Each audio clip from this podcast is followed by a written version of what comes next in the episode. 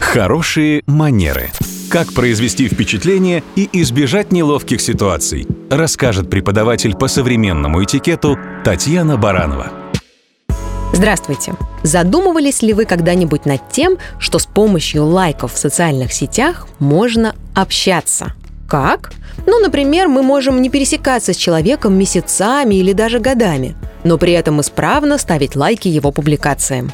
Таким образом, мы показываем, что не разорвали отношения. Мы внимательно следим за происходящим в жизни этого человека. Еще лайки можно использовать как способ напомнить о себе.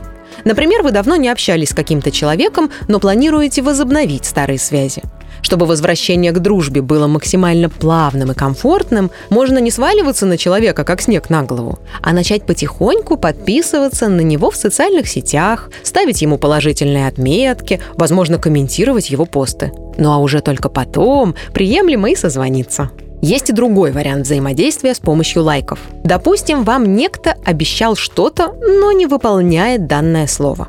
При этом он активен в социальных сетях неплохой способ воздействовать на совесть человека – начать молча и последовательно лайкать его публикации. Никаких гарантий этот метод, конечно, не предполагает, но зато точно не даст человеку забыть о вас и о своем обещании. А вот нужно ли подписываться на социальные сети коллег и ставить им лайки – это уже сугубо индивидуальный вопрос. Главное – помнить, что и в сети нужно проявлять уважительность и такт. Ведь это и есть хорошие манеры.